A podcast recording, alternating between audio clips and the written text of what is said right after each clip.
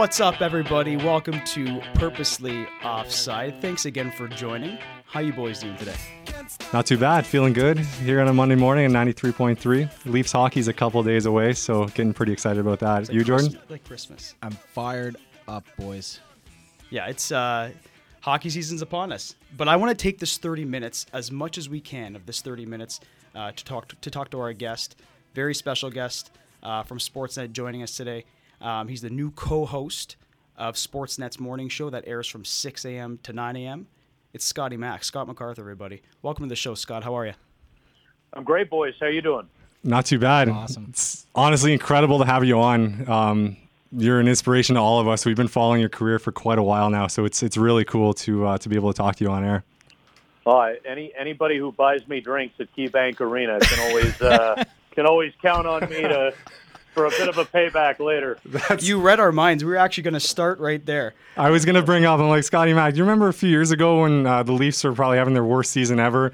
You were kind enough to meet us on the third level of, of KeyBank Arena and during the intermission to talk Leafs. They weren't having the worst season ever. That was the year they ended up making the playoffs but lost to Washington. That's right. They, I thought that was 2015. No, no. Freddie got hurt in that game. That's right. Um, Yep. Here I am remembering details. Leafs were down two nothing. They stormed back to tie it two two, and then Matt Martin took a useless uh, either neutral zone or offensive zone penalty, and Buffalo scored on the ensuing power play. Scored another power play goal later. I think Eichel had like two. Evander That's Kane right. had a big night, Yeah. and I was just like not in the mood. But um, yeah, no, that was that was fun. Uh, we met in the uh, in the concessions there. I think in the first intermission. So uh, uh, good memories. You know why Brian thinks they had a bad season? Because they can never get a W at KeyBank Arena. Oh God, I don't know what it is. It's like you cross the border, you go into Buffalo, and maybe it's got something to do with Buffalo, right? That's it's right. like a home game, though. I mean, the only thing you don't have is last change off faceoffs, but I mean, the way Leafs fans pack that place, you'd figure figured the guys would have some better results.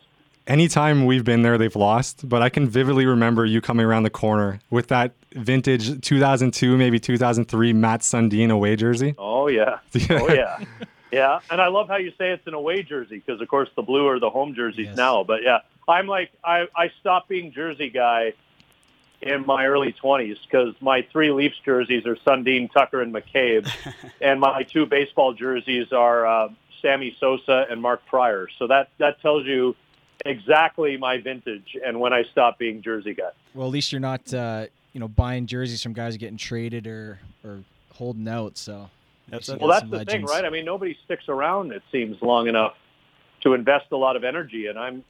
It's almost as if if you're like a fantasy player, and a lot of us are, you root for those guys. They're your players, and then you have your favorite teams. So you stick to your jerseys, but the players you hope do well are the ones that you're actually invested in because you got them on your fantasy roster. Brian has a Thomas Kaberle jersey. And a Brian McCabe jersey. I a uh, couple years ago, uh, and I I should make it clear that we we only went because we we had a gift card, um, but we a few of us went to Barbarians, um, you know, which is one of the most expensive steakhouses in in the in Toronto, and Thomas Kaberle was having dinner at a couple tables over. No way. Um, I, I, no, I love Thomas Kaberle, but I, I don't think um, if if he's still today how he looked then, I don't think Thomas could step right back onto the ice and contribute. Were you wearing your Uh, Cab- Kaberle jersey at the time? no, no, no. I, I just I think he would have. Um, I, I, I, I, I won't I won't accuse Tom uh, accuse Thomas of not enjoying life a little bit in retirement. so I was so obsessed with Kaberle growing up that I waited outside of Best Buy in Hamilton just to get his autograph on the back of my jersey. I think I waited outside in the blizzard for about four hours just to meet Thomas. Yeah, man, he was, and I, I keep thinking about this Sandine Sandin thing going on with Rasmus Sandin Sandin's name. yeah. I can't. I, Yeah, this is this is the first name controversy since Thomas Caberlet broke in as a It was like- twenty-year-old in 1998, and nobody knew whether it was Caberlet oh my god. and, and or Caberlet. And people, I don't know if you guys remember because you're a little younger than me, but like he was he was Caberlet for a while. Oh, for a while he was Cabriolet. yeah. He was like Yeah. Cabriolet on the weekend, and then like cabaret during the week. Yeah, it's like he, he was Dmitry Mironov one day and then Boris Mironov the other, and those two were brothers. It's like, well, what the hell's going on? Like, Uh, what's your name? How do you want to pronounce? That's good stuff. Scotty, we're going to start with uh, a little bit about your career uh, and, and basically how you got into sports broadcasting. I'm sure a lot of people listening to our show know who you are. Uh, those that listen to our podcast know who, know who you are. Uh, but tell us how you got into sports broadcasting in the first place. Well, I always knew I wanted to do it. Um, when I was eight years old, I, I my brother's four years younger than me, so you know, eight, nine, ten years old, he'd be four, five, six. I'd take him out into the backyard in the summer, and I'd be the Blue Jays, and he would be the team I would tell him to be. Uh, I'm the older brother; I got to pick, and and and we would play a game, one on one, and it was less about what happened in the game and more about me wanting to describe what happened in the game. Same thing on the driveway in winter playing road hockey. I'd be the Leafs. He would be the team I would tell him to be, and I would do play-by-play of, of what we were doing. So it was in my blood that far back. Um, we moved uh, just a few blocks away into a newer development, but we moved a month shy of my 12th birthday. And so this is like May of 1991. And when I hear the primetime sports jingle, I'm taken back to the kitchen and dinner hour of the house we left before I turned 12. And Bob McCown uh, was a huge influence on my love for broadcasting, my interest in, in getting into it. So those are a couple of childhood memories I have. I ended up going to school in Ottawa at Algonquin College. I took the radio broadcasting program, and out of that, I had a job behind the scenes at what was then the Team 1200 at the end of first semester, so around Christmas of 2000. And my first shift, I would hit commercials every 20 minutes from 10 p.m. on a Saturday night until 8 a.m. on a Sunday morning. And so you you know want to talk about putting a crink in your social life, stuff like that. My classmates were out drinking or partying, and I couldn't join them on Saturday nights because I had to work. But I knew that that was my way in. Team 1200 is a sister station to 580 CFRA, which is a news talk radio station up in Ottawa. And by the time I graduated in the spring of 2002, I was reading newscasts on CFRA. And out of that, I started to have carrots dangled in front of my face on the sports side on the air on Team 1200. And that slowly grew. I volunteered at Rogers television station up in Ottawa and became the host of Ottawa 67's hockey. So I'm reading the news Monday to Friday now by this point, afternoon drive on CFRA. I am doing an occasional fill-in show on Team 1200 on the weekends, and I'm hosting 67's hockey on Rogers Television. So that is keeping me more than busy enough. And in the fall of 2006, uh, which would turn out to be the 06-07 season when the Senators made the Stanley Cup final loss to Anaheim, I was paired with a former Leaf and an Ottawa area guy, Mike Eastwood, and we started hosting the post-game call-in shows. So I was reading my Monday to Friday news shift in the afternoons, and then I was hosting the post-game call-in show on nights the Senators played from the studio. So it was a walk across the hall if they were on the road, but if they were at home, I'd drive all the way out to Kanata, which is why I can vouch for how badly located that arena is. I would drive out to Kanata, uh, watch the game with Mike in the press box, go down to a restaurant on the main level, do the show. And we did that all the way up until 2010, 2011. In the final year, 10, 11, I actually was the full host of Ottawa Senators hockey. I left the newsroom. I did the two-hour pregame show, intermissions, two-hour postgame show with Mike. And then in April 2011, I moved home to Toronto to help launch TSN 1050.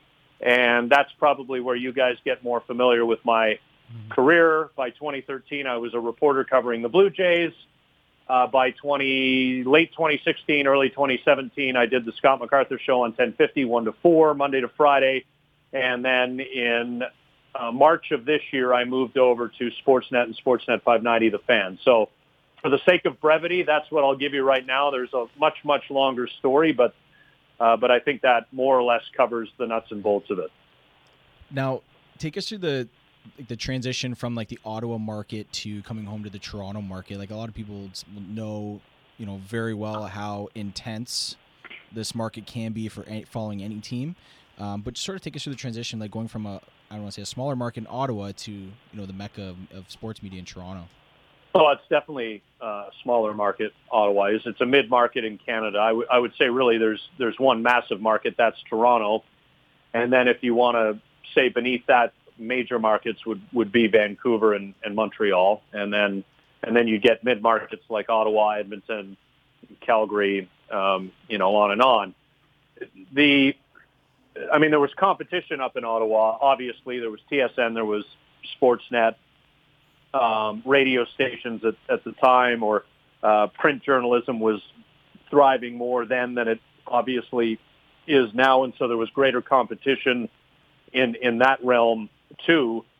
Uh, but in in a smaller market like that, it always felt like we were just kind of one little group that that got to know each other really well and sort of understood what we all did. Here in Toronto, one of the first things I did, because when I started at TSN 1050, I was co-hosting the evening show with Jim Tatti, which afforded me the opportunity each morning to go out to the MasterCard Center and watch Leafs practices or skates. And I did that not because I had some massive brainwave and was like, geez, that seems like a good idea. I did that really out of habit because that's what I used to do when I covered the Senators. I'd go to their practices every morning or, or morning skates on game days if they were at home. It was just what I was accustomed to. But what ended up happening naturally is that by going to all those Leafs practices, I got to know the entire Toronto media. You know, I, I became friends with Steve Simmons. I got to know Bruce Arthur and Dave Feschuk and Mark Zwolinski, and I got to know the TSNers uh, who were colleagues. I got to know the Sportsnet people that I hadn't met prior to moving to Toronto. So all of a sudden I became a familiar face and, and they became familiar faces to me. Um, I, you know, I, I think our industry is in a place where, yes, there is, there's competition. You want to be right about the story and you also want to be first on the story. But I also think we all in this industry understand what it is that we do and we're all hoping um, that we survive, that this business uh, adjusts to the massively changing landscape, and that it does so effectively and efficiently enough uh, to keep us all employed uh, for as mm-hmm. long as possible. Yeah. And so, in that way, uh, while we do compete, and we all want to be the best at what we do, we all understand the nature of the situation, and and so I you know, never feel good when I see people lose their job um, because I know that chances are as likely that it could be me as anyone else next. So, um, and, and the other thing with Toronto is that you, you have the Maple Leafs and you have the Raptors. No other city in this country has an NBA franchise. No other city in this country has a Major League Baseball franchise. The Blue Jays are that. You know, on a slightly lower scale, but uh, you know, no less important. Toronto FC uh, is an MLS Cup winner in 2017. That's a big deal. Uh, there are, uh, despite rumors to the contrary, uh, a select few people who still do watch the Argonauts, and, and I know that they've won a couple of Grey Cups this decade. So mm-hmm. there's just like it's a thriving city, and it's got sports out the wazoo. You can't get bored here. So it's just the magnitude of everything. This is the city to be in, um, and I'm pretty thankful I'm a part of it. So, Scott, you are a true professional. I have a question for you because I don't think I'd be able to do it. Was it difficult to live in Ottawa and discuss the Senators all the time, being a Leafs fan? No, uh, and and the reason it wasn't is because the shows that I host were, uh, to this day, uh, are not about me. Um, I am speaking to one other person or, you know, generally speaking, an audience. But as a radio show host, you are, if you're being taught properly, you're being told you're speaking to one other person. There could be four people in a car listening to you, but each has his or her own set of ears. So you are speaking to one person. And when I was in Ottawa, I would always envision the fact that I'm speaking to a Senators fan. A Senators fan uh, not only doesn't care that well, actually, you know what? Probably a Senators fan would care if I was an overt Leafs homer in their city. Right. So I had a job to do. I never waved the pom poms uh, for the Senators. I'm not going to lie. Uh, when the Leafs would come in on Saturday nights and three quarters of what was then Scotiabank Place were full of blue jerseys and the Leafs would score, I would put one arm under the desk in the press box and pump my fist just a little bit, but I did it very covertly. Mike Eastwood used to tease me all the time because one of the first things I said to him when we met in the fall of 06 was, you got to tell me all about 1993 because he was on those 93 and 94 Western Conference final Maple Leafs playoff teams. So and so he knew I loved the Leafs. Uh, and he would always wink or in commercial breaks threaten to out me um, as a Leafs fan, but of course never would. But it was always something in, in a joking way he'd hold over my head. So I just, I just, I always stayed objective. I tried to reflect the energy and the excitement of the city, particularly in the spring of 2007 when they made the Cup final. I had a job to do, and my job was more important than any personal feelings I may have had about one team or another. So that was right around the time where Dany Heatley, Alfredsson, and Spezza were just rinsing the Leafs like Oh. eight nothing, Oh, I hated those like days. six one. oh, yeah, yeah, and you know, Pat Quinn. Actually, Pat Quinn had left after 0506, so that was those were the Paul Maurice teams, and then the Ron Wilson teams, and we don't need to Yeah. you know delve much further into Not at all. that era because I'll start getting That's my right. pick back. But um, yeah, I mean, it's uh, those are those are good days. I, I mean, I always look back. I think we all do, um, and you guys will as you get older uh, and approach the age I'm at now, which is 40. Always look back on those days. Like, geez, I can't believe that was all more than 10 years ago now. I I, can't believe. Feels like it was yesterday. That's But I right. have I have all great memories of all that stuff. I think the Leafs went throughout my whole high school and university career, no playoffs. It was, I was getting chirped pretty hard back then. But Right. Well, I I lived because I moved up to Ottawa in the fall of '98, so I actually lived up there for all four of the Maple Leafs playoff series wins over the Senators. oh wow, So I was the guy because our office was right, our studios were right in the heart of the Byward Market, right downtown. I was the guy on a Saturday or Sunday morning after a Leafs playoff victory, strutting to the Tim Hortons on Rideau Street. Uh, which, if you know anything about Rideau Street, is taking your life into your own hands, whether or not you're wearing a Maple Leafs jersey. But the fact that I was wearing one, I was getting some pretty cross eyes and side eyes and and all of that. But I, I, I, I mean, no- nothing was better for me than that 2001, which was uh, playoff series, which was the second of the four, where the Senators had, because back then you played your division rivals eight times in the regular season. That's right, The yeah. Senators went 8-0 against the Leafs. The Leafs Yeah. went 0-7 and 1. They got one game to overtime. But that's where Sundin in overtime of a scoreless game one went bar down Bar on down, Patrick yeah. Lalime. that's right. And then they won game two, and they took it back to Toronto and ended up sweeping them. And I remember I was in college at Algonquin College at the time, and me and a couple of other Leafs fans just did the Vince McMahon power walk right into right into class one day with our jerseys on, and man, like just watching the Senators fans not have a response was such an important part of my life's development, and I cherish it. Cherish it to this day. I'll never, never forget it. Can't tell you how much I really appreciate the Vince McMahon Yeah, walk shout in. out. That's Oh. that's amazing. Um, Yeah. Scotty, we got to talk some Mitch Marner, uh, some Leafs with you.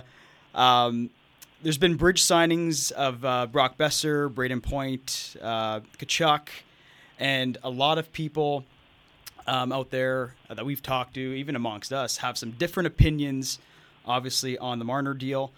Um, do you think the Leafs overpaid for Mitch Marner?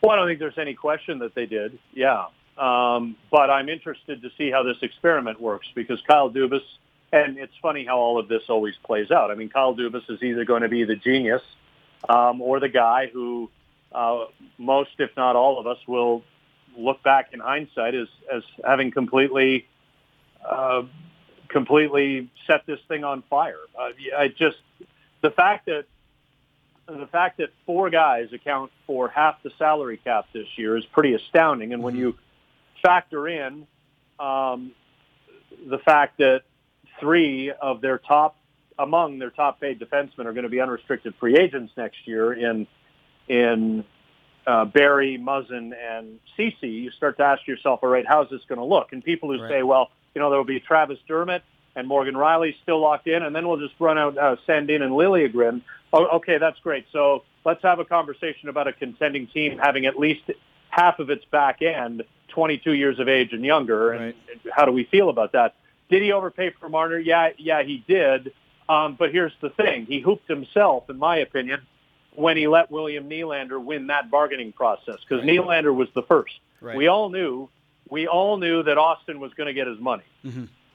When when William Nylander was able to wait, wait, wait, wait, wait, wait, wait, right up until the end, and that number kept going up, up, up, up, and up as October and November went by. Uh, you don't think Mitch Marner's looking at this saying, "All right, you paid John Tavares eleven million bucks, and you know Tavares a hell of a hockey player. He's been known to lift up wingers his entire career. He had a major role to play in it, but That's I don't think Mitch Marner looks at it and says, "I I I helped Johnny with a couple of easy tap ins uh, throughout the course of the season." So Tavares gets his money. Auston gets what what he's worth, and William Nylander uh, watches the weight game pay off for him. Do you think that Kyle Dubas and the Toronto Maple Leafs were in a position to make out of all of these guys Mitch Marner the example? Yeah. No. No, not at if all. if if if you're going to make an example of how you intend to do business, you do it with the first guy, For sure. whoever that is. And given that the first guy was Nylander, I would argue that that was the right guy to to hold firm on. For sure. They didn't do it, and and so now this is where we live. Um, I have thrown the opinion out there, and I'm more than happy to be wrong if I am proven to be. But considering the need of the back end, considering that two uh, next summer, considering that Freddie is unrestricted two summers from now, and Morgan is unrestricted three summers from now, it would not surprise me if one of the four Yeah. is not a Leaf this time next year For sure. and I would put money on it being 88. uh, but again, I am more than happy to be proven wrong because it's just an opinion. Yeah, it's, I, I don't see how they can go forward and keep all four guys. And I would agree with you. I would say Nylander would be the odd guy out. And I agree with everything that you just said. Um, let's go to Auston Matthews. Uh, we- Okay. we, have the alleg- allegations of him, uh, the reports that came out today of him uh, trying to break into a you know a security guard's car and the whole mooning incident. Um, do you think this hurts Matthews' chances at being the next captain of the Leafs? Well, I think that it should. Um, I you know, look. It is interesting to me the lament of a certain portion of the fan base that says boys will be boys. Well, Mhm. we were all kids once, and we all did stupid things. Um, whether it was ripping down street signs um, or drinking too much and inventing new places to puke. Um, but I don't think most of us have tried to strike uh, intentionally or not. And look, drunkenness can can cause stupidity. Mhm. So can entitlement and and and arrogance and all that comes with being extremely rich at an extremely young age before your prefrontal cortex is fully developed. Um, but I don't think a lot of us have have gone to the extent uh, that it is alleged Matthews went to. And you know, some people say, well, you can, this wouldn't have been a big deal 20 years ago. Well, you know what? We don't live in the world we lived in 20 years ago, and thank God for that. Right. Um, where women used to go to work and um, be sexually objectified at the will of thirsty, pathetic middle-aged men who can't help themselves constantly. Uh, that's just not acceptable. Um, in this particular event, this woman was scared. hmm She was alone, uh, to my understanding, and she was approached by a group of guys. Yeah. Alone, a woman alone, approached by a group of guys. Yeah. So let's all step back for a second, forget that Auston Matthews is the best player on our favorite team, let's all take a deep breath and put ourselves in that woman's shoes in that moment for 30 seconds and consider what it would feel like. And that's where I come down on it. I is this the most disgusting and heinous crime ever perpetrated by man? Of course it's not. Is there an element of boys being boys? Yes, but that is not a good enough reason or excuse to excuse it. And um, clearly, Auston has a bit of growing up to do. I think you you really nailed it on the head there, Scott. I think pe- a lot of people are just seeing it as, uh, like you mentioned, the boys will be boys perspective. And No, no, will be an people are seeing it as how does this affect my favorite hockey team? Sure, yes, that, exactly. and they're not they're avoiding or they're not thinking about the other end in terms of Right. that you know this woman that And was and, harmed and if it. Auston Matthews played for the Montreal Canadiens, how would Leaf fans Yeah. feel about it? What opinions would would would we hold? Um, it's it's we've got to get past in in the broader spectrum of life when stuff like this comes up. We've got to get past how does this affect the blue and white jersey with the with with the maple leaf crest on it for sure. we we've got to, you know. And again, I'm not here to impugn Auston. I don't think this has to destroy his career. Uh, just in the very same way, I don't think Kevin Pillar calling um, an Atlanta Braves pitcher two years ago a homophobic slur has to define Kevin Pillar for the rest of his life. It doesn't, in my mind, today. And that was only a little more than two years ago. What I'm saying is, though, Auston screwed up, and there needs to be some accountability for it. And given that there are options that are as good or arguably better than Auston to wear the C to the extent that we care about these things, and I don't care about letters on hockey jerseys at all, uh, but some people do. Uh, given that there are other options that are just as good or better, go with one of those options that are just as good or better. do you see the Leafs stepping in and uh, you know disciplining Auston, whether suspension, you know anything on that, that end? Well, I think I think you got to let the the legal stuff play out.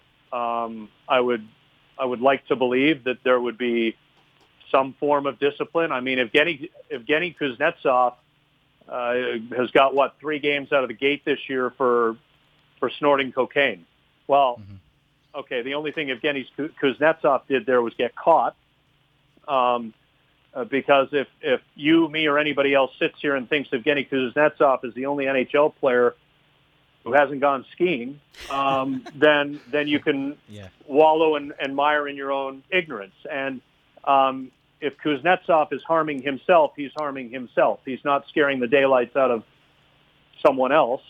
Um, and and so if the National Hockey League is going to give a guy a three-game suspension for testing positive for an illegal drug, uh, then it should also stand to reason that the league punish a player who, if if Auston is convicted, or if I don't know what it's like in the United States, but in the Osuna case up here in Canada, if, if he were to sign something like a peace bond, which is not an acknowledgement of guilt, but effectively admitting, look, I don't want to take this any further. Clearly, something happened. Um, then I do think that some level of discipline doesn't have to be overly harsh, doesn't even have to be a crazy number of games, but some level of discipline has to has to be levied. Scott, time is of the enemy right now, but uh, before we wrap up, anytime anything has ever come up in sports, my first thought is, I wonder what Scotty Mack has to say about that. so it's it's fun to actually be able to ask you the questions that that we have, uh, but you've always been willing to answer uh, tweets and, and direct messages and whatnot. That leads me to how's the chemistry been with your uh, your new co-host, um, Mike Zigomanis in uh, Docking? Well, we're we're just getting started, but I, I was really excited when this came together because I, I had an opportunity to work for a number of weeks with Mike uh, consecutively, and I really felt like we grew as a team as the days went by, and I had two weeks, um, two separate weeks, one each, um, one in July, one in August, opportunity to work with Ashley. Um, there was a third, Justin Bourne, Donovan Bennett, Steve Dangle were in with us at different times. But I really, I, I five minutes into my first shift with Ashley, having never been in studio with her before in a co-hosting role, I was like, I got, I get what she's about. I think she's great. She's a brilliant broadcaster. She is really, really smart. and she is very relatable to the younger end of our demographic in the way that she speaks, in the way that she frames her arguments, in in her sense of humor. Uh, Mike, of course, having won a Stanley Cup with the 09 Penguins, played a little bit for the Maple Leafs, brings uh, that sort of um, that sort of vibe, that sort of credibility, and it's really just my job to sit back, make sure the show flows, and uh, contribute where I can. But I, I'm so excited to be working with both of them because they're uh, they're both really engaging people, and I I hope listeners enjoy what they hear. Scotty, thanks again for joining us. I think I speak for all of us here uh, that say that you inspire us in a variety of different ways uh, with everything. Uh, your sports broadcasting, uh, your story that came out uh, inspires us, inspires a lot of people. Uh, we thank you for joining us today, and we hope to do this again. Yeah, please, guys, call anytime. I appreciate the kind words. Thanks so much. Thanks we'll much, we'll see you at Scotty. KeyBank in a, in Good a couple with of everything. you Scott- bet. I'll I'll run into you in the concession. Sounds That's good. right. Take care. We'll talk to you soon. Okay, guys. Thanks. See you. That was Scotty Mack on Purposely Offside. We don't have much time, guys, so we're going to wrap it up. Thanks for joining us. We'll see you later. Take care. See ya.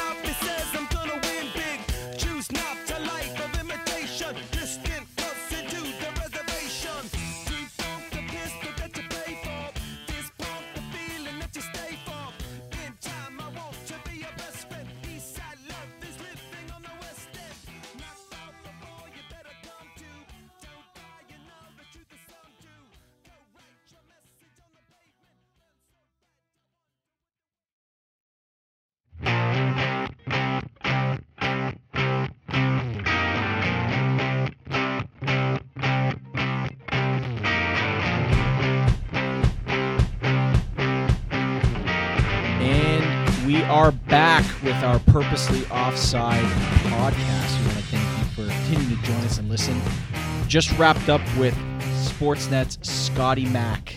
And that was a, a hell of an interview with, a, with an overall great guy. Um, the new co host of the morning show on The Fan, um, starting Mondays from 6 to 9. Gents, how about that? I'm still fired up. I'm still on such a high from that. Like, what a great guy. Yeah. Just unbelievable, down to earth. Unbelievable answers. Well, like so in depth. And it's it's funny to think that like you mentioned March of 2018 or- or 2019. 2019. Yeah. You invite us, invited uh, Jordan and I over, and we sat in your living room with uh, with another friend of ours and started our first ever podcast. Yeah, I, I went to go buy a microphone at Best Buy for like 80 bucks. Because we've been talking, I mean, me and you podcasted like back in 2013, I 2013, think, yeah. uh, you know, Leafs Talk 30. And we always talked about how we got to get it going again. We used to literally record it from my iPhone. And then I bought a, I bought a mic this year, and I'm like, yo, we got let's get this podcast thing going again. And then we did, doing it in my living room. You get a deal, or you get a um, gig down here at Mac. We got a whole studio, and today we had Scott MacArthur on our show. It's quite something. I think it that just goes to show the just like how huge and like broad media and like podcasting is now. Like I know Yeah. that that was that was recorded mainly for a radio show, but just like with how advanced technologies become in terms of podcasting and just being able to reach out to people uh, at just what seems like a stone's throw with you know all the messaging apps and social media. It's it's just crazy that you can you can get someone with you know just like the the persona like Scotty Mack on our show. And this is not a one time thing, guys. Scott MacArthur will be back on. We also got Brian Hayes of TSN 1050 coming on. That's another one of Brian's. Uh, announcing this, Brian, eh? Brian, Brian's been hustling, We're man. plugging. He's got Carlo Colaiacovo of TSN coming on. Wow. All right, we got tons more guests coming on, and we hope we can they can continue to join us throughout the year and throughout um, this hockey season. There's been some dark days for us. We've still been able to put together a podcast and a 30 minute show, Yeah. but there's not much going on in middle of July. No, and it, this is prime time, right? People love when we talk Leafs and talk hockey, and now we're back into that routine in doing so.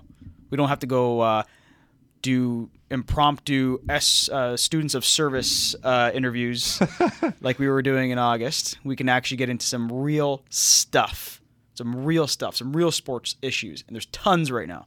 tons. Where do you guys want to start? We- Should we start Mitch? we I don't think covered- we've pottied since he started, or you want to go with You know what? Let's start with Captain Underpants. I if if you obviously listen to the Scotty Mack interview, I agree wholeheartedly with everything he said. Yeah. No questions about it. I don't think it has an impact on the captaincy. That's maybe the only disagreement I think I would have.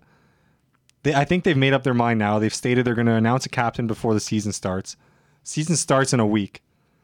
I don't think they're going to change their mind now with a week to go. If it was Rielly, if it was Tavares, their mind's been made up. If it's Matthews, they'll come up with some sort of PR stunt to maybe divert the attention away from that, announce him as captain.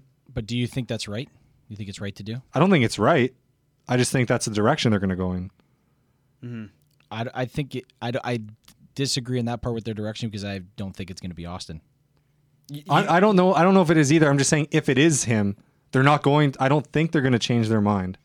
I think you're going to see a media shitstorm if that happens. All right, so let's uh, let's recap just for those listening that are not aware of Maybe the. I mean, if you're not aware here. of the situation, then you know, go through uh, go through the newspaper or Sc- Score Mobile. Um, it's pretty big news. Auston Matthews has been charged in Arizona. Um, he was intoxicated with a few friends around 2 a.m. in the morning. Um, they tried to break in, or surprise, I should say, a security guard um, wherever they were. I don't know if it was a condo or a hotel, whatever it was.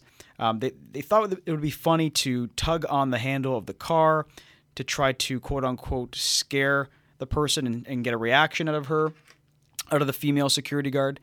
Um, security guard approaches Auston Matthews and the guys say says she's a former vet, right, guys? Former Yeah, vet believe so. who has severe PTSD. And then Auston Matthews walks away, pulls down his pants, and grabs his butt cheeks, and that's the end of that. I don't know what was what Okay. do you think was thinking. well, he was drunk, Now, so clearly here- wasn't thinking much. Well, he yeah, exactly. He was sauced. It sounds like. yeah, Uh, when did he get his deal, by the way? Mid last year. two I wanna years, two years ago. No, no, no. Like when did Auston Matthews sign his five-year, eleven million dollar deal? it was before last season. Because this happened May During last twenty-sixth. season. This happened May twenty-sixth. Was it? Someone look that up because I'm, uh, I'm trying to make a point on that after. Anyway, look that up. Anyway, so I mean, timing is everything. The Leafs are, you know, they, they settled the Mitch Marner thing, the contract. He agreed to six years, uh, eleven point, uh, eleven point, no, sorry, ten point eight million dollars. But now the issue is the captaincy. Brian, you got it for us February fifth, 2019, is when it was announced. about the deal. Yeah. So mid season. Oh, I thought it was later than that. Wasn't this? Yeah, wasn't it just before the All Star break? Which, About his five-year deal. yeah, Oh wow, so it was in February. yeah. February Okay. fifth, I remember it 2019. being mid season. Anyway, point is, this guy got paid, so he's probably going out with his buddies in Arizona, celebrating a little bit. Dinner's on me, but he makes a bad decision. And now we look, we're in a place where we talked about this back maybe three, four weeks ago. I don't. There's a few guys I'd pick instead of Mitch Marner to be the captain of the Leafs. Sorry, instead of uh, Auston Matthews to be the captain of the Leafs. But my my feeling is that it is Auston Matthews because he is the face of the franchise. He's actually one of the faces of the NHL, U.S. hockey. Makes sense. But now we're in a situation where this bad decision by Auston Matthews might might affect his captaincy. I think it passes, just as the Kane situation did when he beat up that cab driver. But Kane still gets ripped on for it. And he wasn't a cap, and he was never made No. a captain. Yeah. So I feel uh, this is obviously a far large. Chicago's a big hockey market, but I don't think Kane was in the spotlight as much as Auston Matthews is right now with a possible captaincy coming. I agree. So I think it'll eventually pass. He needs to apologize. He'll probably do some community service or something like that. Right. He'll probably have to pay a fine of some sort. If I were him, I'd fly directly down to Scottsdale and apologize to her. Well, and, and that's the thing right now. All, all we know now, we're recording this on uh, Wednesday, September 25th. So who knows what will happen by the time uh, we air this podcast. Today, though, on Wednesday, September 25th, Auston did talk to the media today. He says I mean, he's not admitting anything, right? Because I think it's it's lawyers talking through Auston He's Matthews. still, he's still going through. He's going through the whole legal process. Yeah, he's going through the whole process. So he's not apologizing yet. That might be a step he needs to take. But if you're the Leafs, like, what do you do? Because you're damned if you do, damned if you don't. If you give him the captaincy, it's almost like you're rewarding for bad behavior. If you don't give him the captaincy, now you got to convince your fans and the public that you didn't give him the captaincy or that he was not given the captaincy because of this incident. So if Rielly gets the captaincy, how do you convince people that like how do you convince people that oh we were thinking Rielly the whole time? I don't Well, think you I think can. it's, I think it's, Well, just, it's like the second option. Unless they were. That's the only other but option. how do you conv- they, they would never how were do you convince people otherwise? You Because people be are going to call. BS on that. You say we weren't. People are going I don't to. think people will buy it. You can speculate. I don't all think you anyone want. will, but I think upper management will just say they can believe what they want to believe. We had the That's it. decision made in whatever time, That's it. and we we stuck by it, and this is the direction we're going in. And if if people call them out for lying, It- what, what are we gonna do? What are what are they gonna do? If it's truthful and they had their mind made up even before this came out, apparently they didn't even know about it. Babcock was and saying he I'm had no so idea. surprised about that. Um, I don't believe that. then Yeah, I don't know. then you know they are obviously going to be truthful about it and they're going to continue to deny deny deny because they actually had their mind made up. But i mean and it came out today like I, I just mentioned babcock apparently said he had no idea about it. This is the first time this is coming up. Do- in his mind if he, if his mind was set on matthews being the captain does he go back and say hmm the dilemma that we're in? And of course it this has to happen a week before the season starts. They're trying to ramp up and go on a run here, and now this this noise comes about. It's unnecessary. And timing is like I said, timing is everything. It always Yeah. seems like these things come up at the perfect time. because when did this happen? May. This, In happened, May. I don't understand Was why it, it's twen- just was it coming out now. 2018 or was it this? 2019. 26, 2019. That's where I'm confused. I, I thought it was 2018. No, no, this is 2019. Were the charges just laid, or was the charge made in May and it's just coming to light now, which I'd be confused about? I think it's just coming to light now, but the charges were always there. It's just about uh, gaining evidence, I believe, and apparently there's video. Of him walking down with, down the street with his pants down. Apparently, so it's all. But that's what I mean. Like, this is why it goes through an investigation because the timing's a little funny. How do you not hear about this? How does no one hear about this? But it comes out a week before the season, and when the Leafs are trying to pick their next captain, like it just seems all too convenient. Um, I don't think this person is lying about what Auston Matthews did. Uh, but we'll see. That's why there is an investigation. It's just that the issue of the captaincy is so appealing because if they had their mind made up about Matthews the whole time, how do you go through with giving him the captaincy? It, I, I just think it sets a bad example. And and Dubas already has the reputation of being too Exactly. kind to his players, Yes. giving them all the dollars they want. They talked on Overdrive um, last week that Dubas needs to be more ruthless. I don't know if you guys heard Yeah. this. Or Hayes, Brian Hayes was talking, and the boys were talking about this on 1050.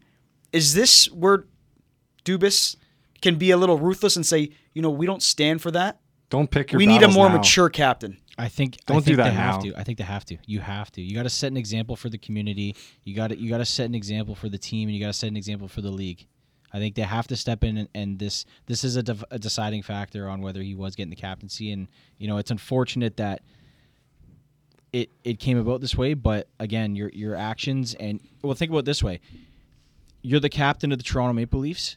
You are held to the in the highest regard in Toronto, in NHL. Canada, in the NHL, in your community. Regardless of age, it's you're still held in that regard. And if you're a captain of in what most people say is the hockey mecca, I know Max Domi or whatever the hell he wants to say about Montreal, but in Toronto, you got to have a leader that is held to that highest regard. And and I think he really, really. I I think he blew it in this case, and it was unfortunate it's at the complete wrong time. But Yeah. I don't, I don't think they can, I don't think they can name him. The only thing I- I'm not a fan of conspiracy theories, obviously, but I've always wondered all summer why haven't they? If if they say that they've they have their minds made up for a captain, why haven't they named one yet? It can sort of make sense now that maybe upper management was aware of the incident back in May, and they maybe wanted to see how the investigation played out before they make their final decision. Do you do you know what I mean? Yeah. Like if, if let's say in June they're like, okay, we're gonna name Auston Matthews captain, but then they got wind of what was going on.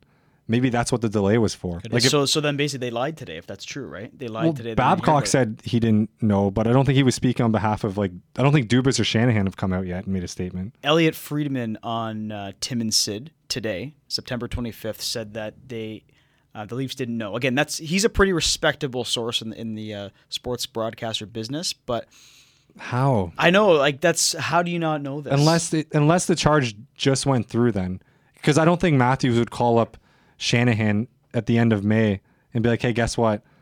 A few days ago, I pulled my pants down and mooned somebody." Do you know what I mean?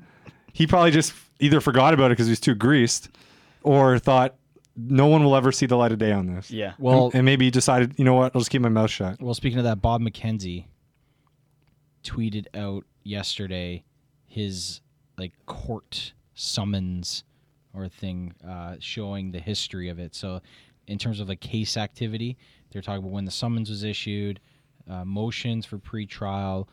Uh, he got notice of appearance to um, uh, attend a, a court date. This was all taking place in like end of July and mid August. Really? So So they it leads me to believe that either one, the Leafs knew about it and they hid Right. it until they found out more, or two, Auston Matthews hid it from the Leafs right and didn't say anything, and then it came out and he had to tell them. could potentially make sense so the Leafs You know, didn't know a lot- because they're so focused on here, Marner, but- right? They're so Yeah. focused on Marner, and, and maybe maybe you know he has, he has an agent, obviously Auston Matthews. Um, maybe they're like, you know what? There's a good chance we can keep this under the table with Marner not signing a deal, so don't say anything. So it's it's kind of hard to It's so hard. it's to so hard to speculate. Speculate know, what yeah. exactly who knew and and who didn't know. You know what I mean? Here's my take on the whole captaincy. Um, if we, we you know we're Leaf fans, we don't like the Montreal Canadiens, but I think one thing the Montreal Canadiens do a good job at is respecting the legacy of the captaincy. for sure. Right? I think the Leafs crapped on that when they made Dion Phaneuf captain. It's been lost. It's it has been lost. So this is a big this is a big decision. This is a big deal. And I think we can all agree that Auston Matthews could be a captain one day. But just like the 2015 federal election when Justin Trudeau was coming up as prime minister and the whole ad where maybe he's not just ready. Maybe that's the case with Auston Matthews. Maybe he's not ready yet as a 21 year old, and maybe you defer to, you know, a 24 year old vet. I can s- s- solidly say that. Sorry, in Morgan Rielly, or maybe you go with a 28 year old John Tavares who's been a captain, Former captain. and who has been a former captain. That's right. Does everything right every day, just as Mike Babcock is described an ideal captain, and who has really has a spotless reputation. Mi- In the NHL, so- Auston Matthews might be the the obvious decision, but maybe he's not the right one. I think it would be very tough to name a young captain in this market. Why give him the pressure? I think it's a good problem see- to have. You see It what's is, going on with yeah. Connor You know? McDavid in Edmonton. yeah. I mean, you talk about like they're and they come out with like the history of like young, you know, youngest captains in the NHL. You had guys like Sid, uh, Gretzky, um, Connor McDavid, things like that. Like those are guys that were, that were kind of in smaller Toews. markets. Toews was uh, named Somewhat pretty young, young, yeah. as well. Um, that's a big market, but I mean, this is Toronto. Like we always talk about it, it's a completely different market, and you know maybe the Leafs need a proven veteran leader to to handle this, and I, I think it's it might be showing its head right now. What makes more news? Matthews getting captain or Matthews not getting captain? What's spoken about more? I think I think Matthews getting captain will be more spoke about spoken about. Yeah? I don't. That's a tough question, Yeah. Brian. Because I, I don't I know. think they're both yeah. synonymous with each other, right? I feel if Tavares or, or Rielly were named captain, that would that wouldn't be the focus. I don't think that would be the focus amongst fans and media. I think the focus would be, yeah, Rielly's captain. Why didn't Matthews get it? Yeah.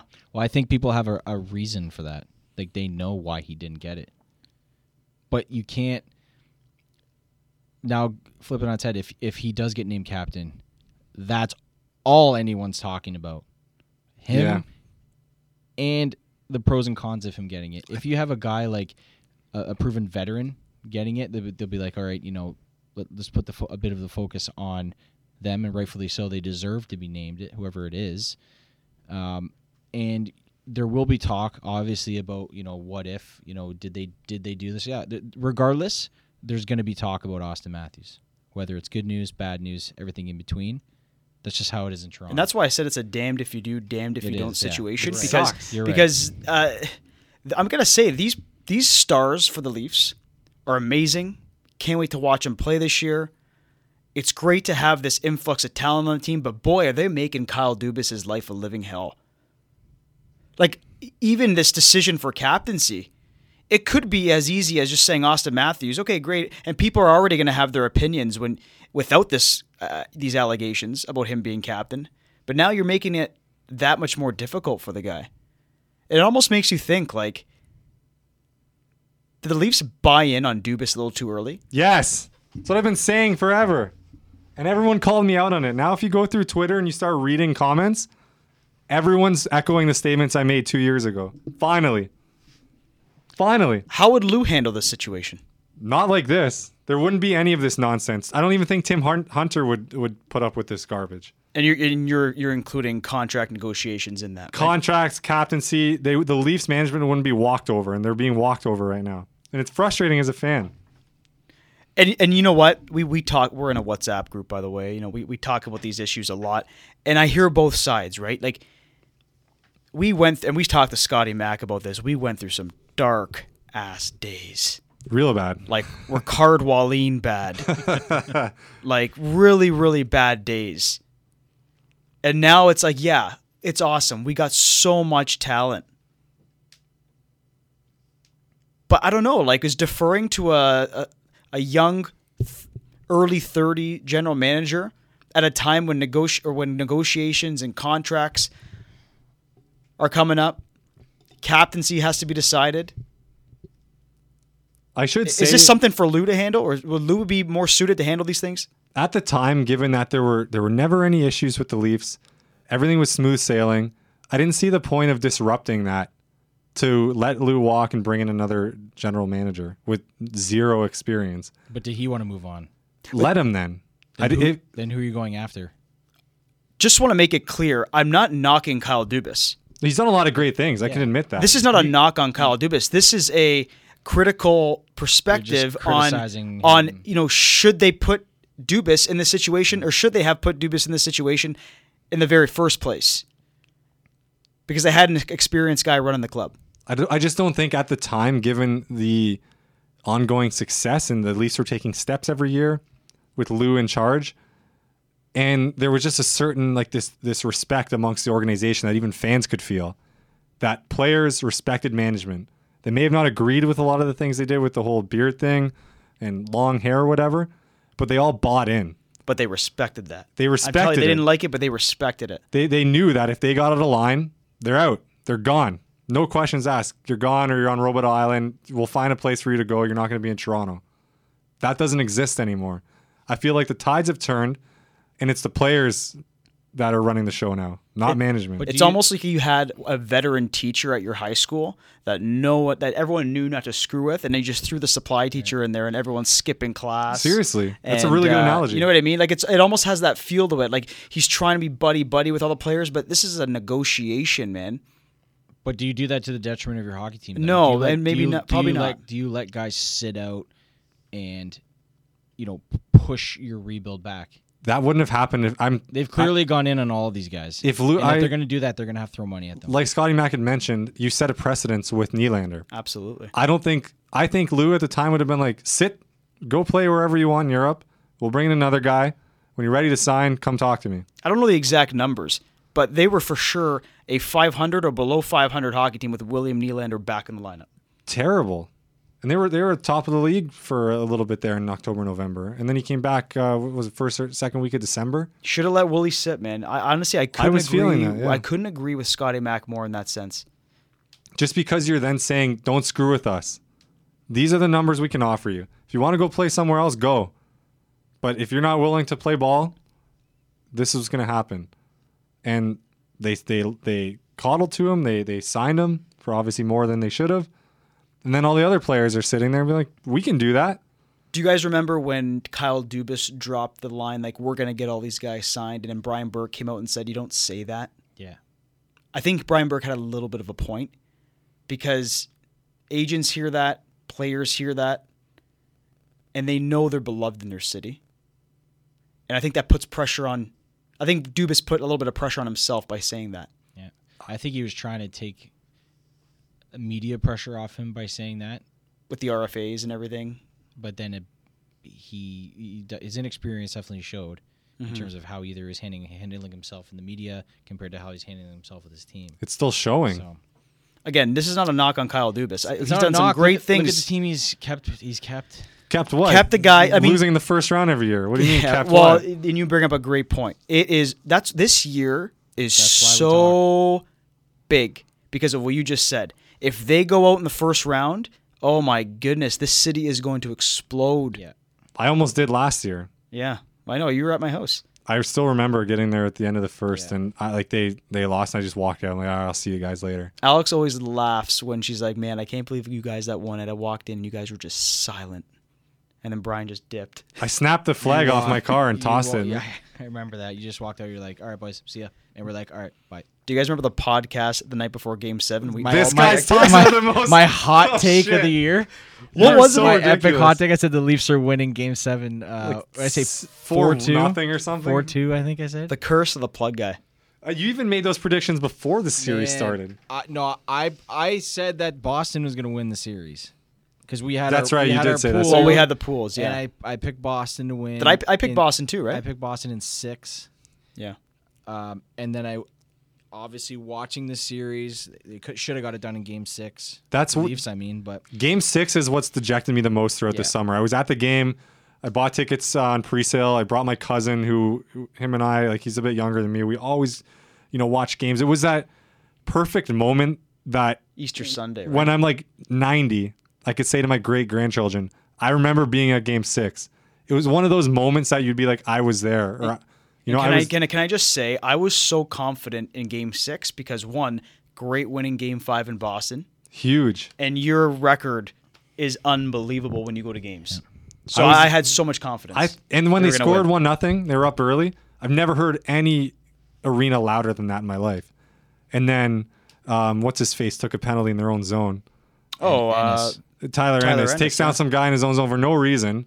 Boston comes back, pops a goal early, boom, good to go.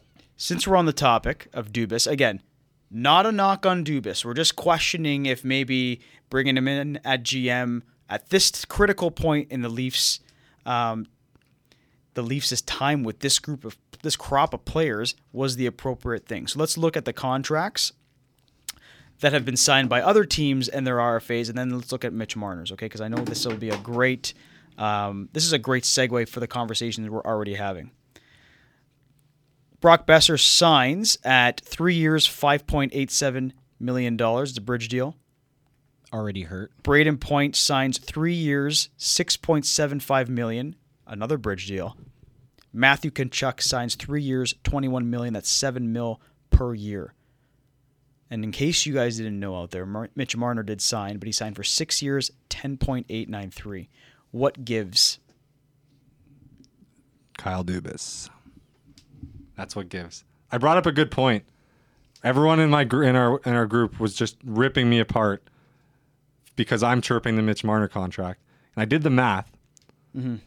And even if these guys like Point, Tkachuk, so on and so on, even if after three years they sign for almost fifteen million dollars, if you take that six year window, Mitch Marner's still being paid more than them. Yeah. Do you know what I mean? So he's like sixty five plus. What would Mitch Marner's bridge deal look like? That's It would probably still be more. It'd be like nine point five. Really more. right. It'd be three Yeah. years, nine something. But Yeah. then for two mil, you're locking him up long term. But that's what's nuts. That's a bridge. The point of a bridge deal is it's But, a but then far you less. risk. But then you risk a worse negotiation the next time around. You also risk losing the player. Here's the one I understand, but I don't understand. Brayden Point, three years, six point seven five. I get the six point seven five They have because of the no- no state tax. they have no cap So you can either, call it so. three years at eight. And they had no cap. Okay. So they have to fit him in. Brock Boeser, unbelievable player. He goes below six, and now Matthew Tkachuk, which a lot of a lot of people really like because he has the perfect uh, combination of grit and talent, goes at seven. And then, eh, you know, by us discussing this and what you hear on the radio and the news, Mitch Marner probably went would, would have went for three years, nine mil in a bridge deal. It's crazy. It's- Now, it really bugs me. we so, talk- for, so for 1.8 million per, and you're locking him up longer. What what matters more to you, term or cap hit?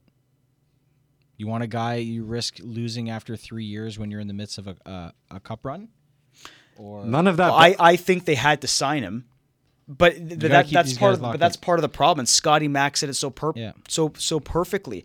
They had to sign Mitch Marner. Why wouldn't you? He's one of the best players in the league. But the guy you had to you know take the hard line Mm-hmm. with was William Nylander, and you have to go the full distance, and they folded, and that set the precedent for everything else.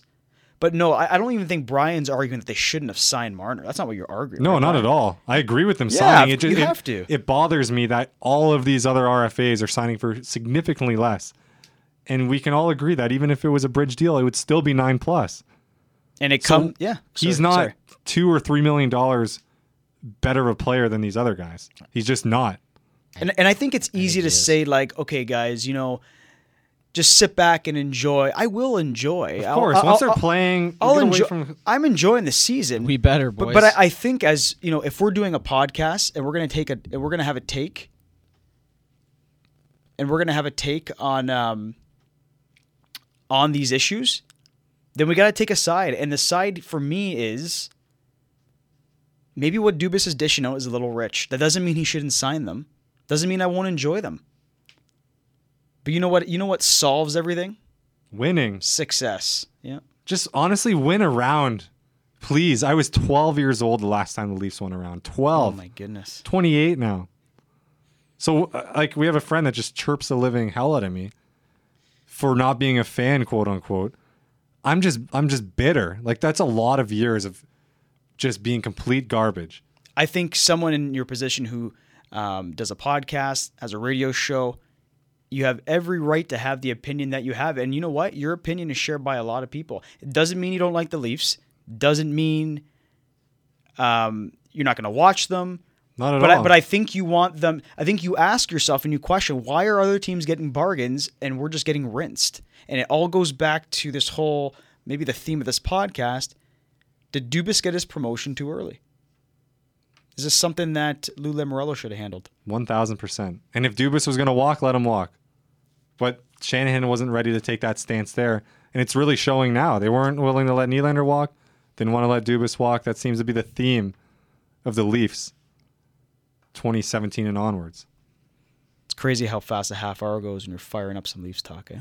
I could go for four more hours. I think you had mentioned that one time, and I think we said one like Saturday night, we should come in here and just bang off like five hours. After Hockey Night in Canada, Yeah, maybe like a big, big game. Let's just do- come in here for five hours. I think we could easily do it. fire up some brews, yeah. Uber down here Oh, that would be nice. after a hockey game, and just talk st- after like a s- after a big loss because you know the takes are gonna because you know the takes are gonna be hot. That'd be a good show for Monday The morning. Leafs have uh, they play four games in six nights, so we might have a lot to say after next weekend. That's for sure. Well, get, Awesome. get ready, guys, because It's back, baby. yeah, hockey's Fire back, It up. and we all know that you love Leaf talk, and we're gonna give it to you. So we got to get out of here before we get fumigated. Yeah. Quick plug? What are they fumigating? I don't know. Is it like an infestation I don't know. problem? Maybe we're, we're living am- amongst rats or something. Who knows? I have no idea. Oh boy. Quick plug for the show to end off. Let's do it. yeah. Continue to follow us at purposely underscore offside on Instagram and at PO Sports Talk on Twitter. As always, you can catch our radio show Monday mornings, 9.30 on 93.3 CFMU. Thanks for continuing to follow us. Thanks for continuing to listen. Like us, subscribe, tell your friends, tell your loved ones. We are out. We'll chat then.